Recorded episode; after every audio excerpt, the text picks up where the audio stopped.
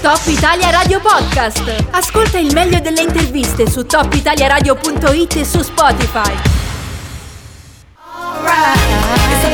Beh, non vi nascondo che sono, sono un po' emozionato per l'ospite che abbiamo in collegamento telefonico con noi, un po' perché stiamo parlando di uno scultore molto noto a livello nazionale, un po' perché ha un percorso di vita che è veramente incredibile. Eh, abbiamo l'onore di avere con noi lo scultore Felice Tagliaferri. Buongiorno. Ciao a tutti. Beh, eh, Felice, a me eh, quasi un po' spiace sinceramente partire in questo modo, però è chiaro che quando uno parla di te, eh, una delle cose principali che dice, subito dopo aver menzionato la tua bravura in quello che fai, insomma, nelle tue sculture, è il fatto che tu eh, sei non vedente, che non è esattamente un dettaglio se uno decide di scolpire. Ehm, peraltro, insomma, tu sei, sei non vedente da, da, parecchio, da parecchio tempo, non nasci così, ma lo diventi nel corso della, della tua vita. Io, guarda, ti farei una domanda banalissima che penso moltissimi vedendo vedendo le tue opere si sono fatti. Ma, ma come fai? Cioè, come cavolo fai? Perché sei, sei un mostro. Come fai a, a realizzare quello che realizzi? Qual è il tuo metodo? Allora, innanzitutto non sono un mostro, sono un essere umano. Eh, seconda cosa, uso molto il tatto, esclusivamente il tatto, utilizzo tutti gli strumenti che utilizza qualsiasi scultore del marmo eh, ovviamente con eh, metodi diversi, cioè mh, mm, il martello pneumatico lo utilizzo come lo utilizzano loro, utilizzando le dita per vedere cosa vado a togliere, quindi è anche il flessibile, cioè qualsiasi strumento io mi sono creato il mio modo di lavorare e lavoro. Mm-hmm, ok, quindi insomma eh, il tatto diventa un po' il tuo, il tuo senso guida, mi pare di capire, no? all'interno del tuo mondo artistico. Beh, assolutamente sì, ma eh, io direi che il tatto è il senso guida di qualsiasi scultore, perché qualsiasi scultore eh, col tatto vede cose che non vede con gli occhi, quindi eh, ma anche, anche, scultori normali prima di dire che una scultura è finita la toccano e decidono che è finita quando al tatto è perfettamente come vogliono. Mm-hmm. Io, io, leggevo alcune cose su di te, anche sulla tua parte diciamo più teorica e mm, la cosa che mi ha molto affascinato è che sembra quasi che le tue sculture nascano più che nella concretezza, da cui io sono partito essendo un materialista, nascano molto da, mm, da un piano più immateriale se vuoi, no? tu parli proprio di dare forma ai sogni, come se tutto nascesse no? in, in, un piano premateriale all'interno della tua mente, della tua anima, insomma, ma, mettiamola come vuoi. Ma io penso che eh, sia, sia, allora, eh, l'immagine visiva che ognuno dentro di noi l'abbiamo tutti, solo che poi alcuni non se ne rendono conto, cioè eh, se tu parli con un avvocato mm. e, e, gli chiedi scusa io ho un problema e gli esponi il tuo problema, lui prima di risponderti visualizza il problema e dopodiché ti dà la risposta, quindi ma anche un muratore, se dici devo fare un muro certo. così, così, così, lui prima di, di, di, di dirti la risposta deve visualizzare la, la, situazione.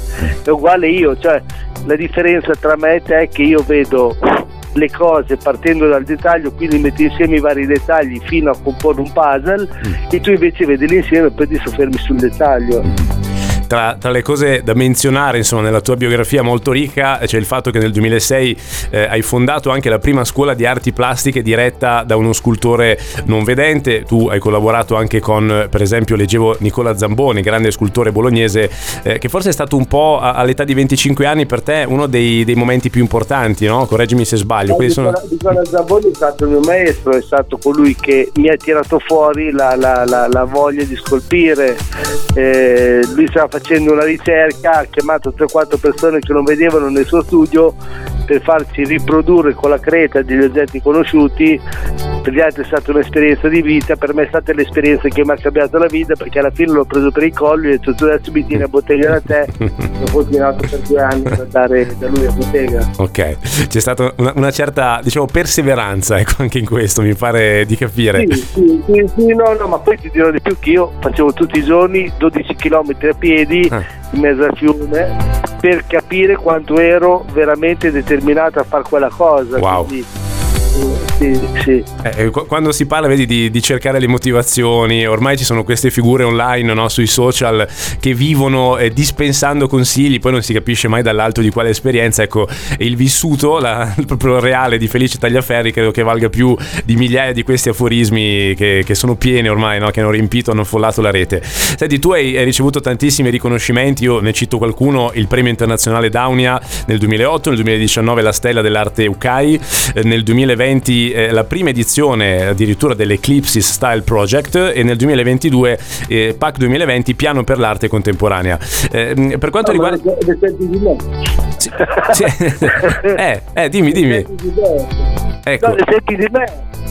Ecco sì, esatto, no, perché ho davanti tutto, guarda, sono, sono, sto barando su que...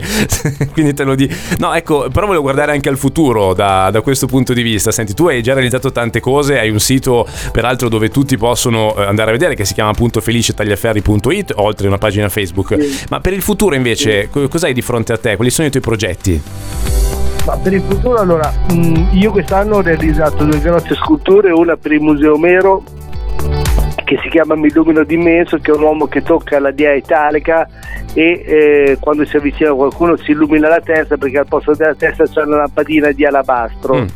E, e, poi ho realizzato un... Um, aspetta, un per, per, il Canoa Club di Ferrara eh, un Ulisse eh, che, che, nella mano sinistra tiene una ruota al posto dello scudo che è una ruota da carrozzina, nella mano destra la pagaia eh, perché eh, come trentennale del, del Cono Club ehm, e per, per, l'inclusione delle persone con disabilità all'interno del Canoa Club. Quindi mh, per l'anno prossimo sinceramente non ho grossi progetti se non continuare a vivere come vivo eh, ti, ti, faccio un'ultima domanda, visto che giustamente circa, citavi l'inclusione delle persone con disabilità. Quanto può essere importante l'arte sia da fruitori che da realizzatori per una persona affetta da disabilità? Nel tuo caso mh, mm, è abbastanza evidente no, che è stato un motore importante della tua vita. Pensi che possa riguardare anche altre persone, altre situazioni? Ma io allora, eh, io mh, mm, secondo me sì, cioè io insegno la scultura, ma qualsiasi persona, cioè secondo me il 99% delle persone muoiono senza conoscere le proprie aspirazioni, quindi chiunque dovrebbe provare a ballare, cantare, danzare, dipingere, scolpire e quando trova la sua strada dopo è a posto, nel senso che quando è tempo libero si mette a fare quello e si rilassa, eccetera. Per una persona con disabilità è ancora più importante perché del tempo libero ne ha un po' di più e quindi dedica più tempo a quello e quindi sicuramente qualcosa di buono esce fuori. Bello, molto bello questo messaggio, anche un po' eh, dionisiaco se vuoi, che ci dai in chiusura. Grazie mille a Felice Tagliaferri per essere stato con noi, ancora complimenti per tutto quello che hai fatto e che farai sicuramente in futuro. Grazie Felice, alla prossima, buon lavoro. Ciao, buona giornata. Top Italia Radio Podcast. I contenuti della radio quando vuoi su topitaliaradio.it e su Spotify.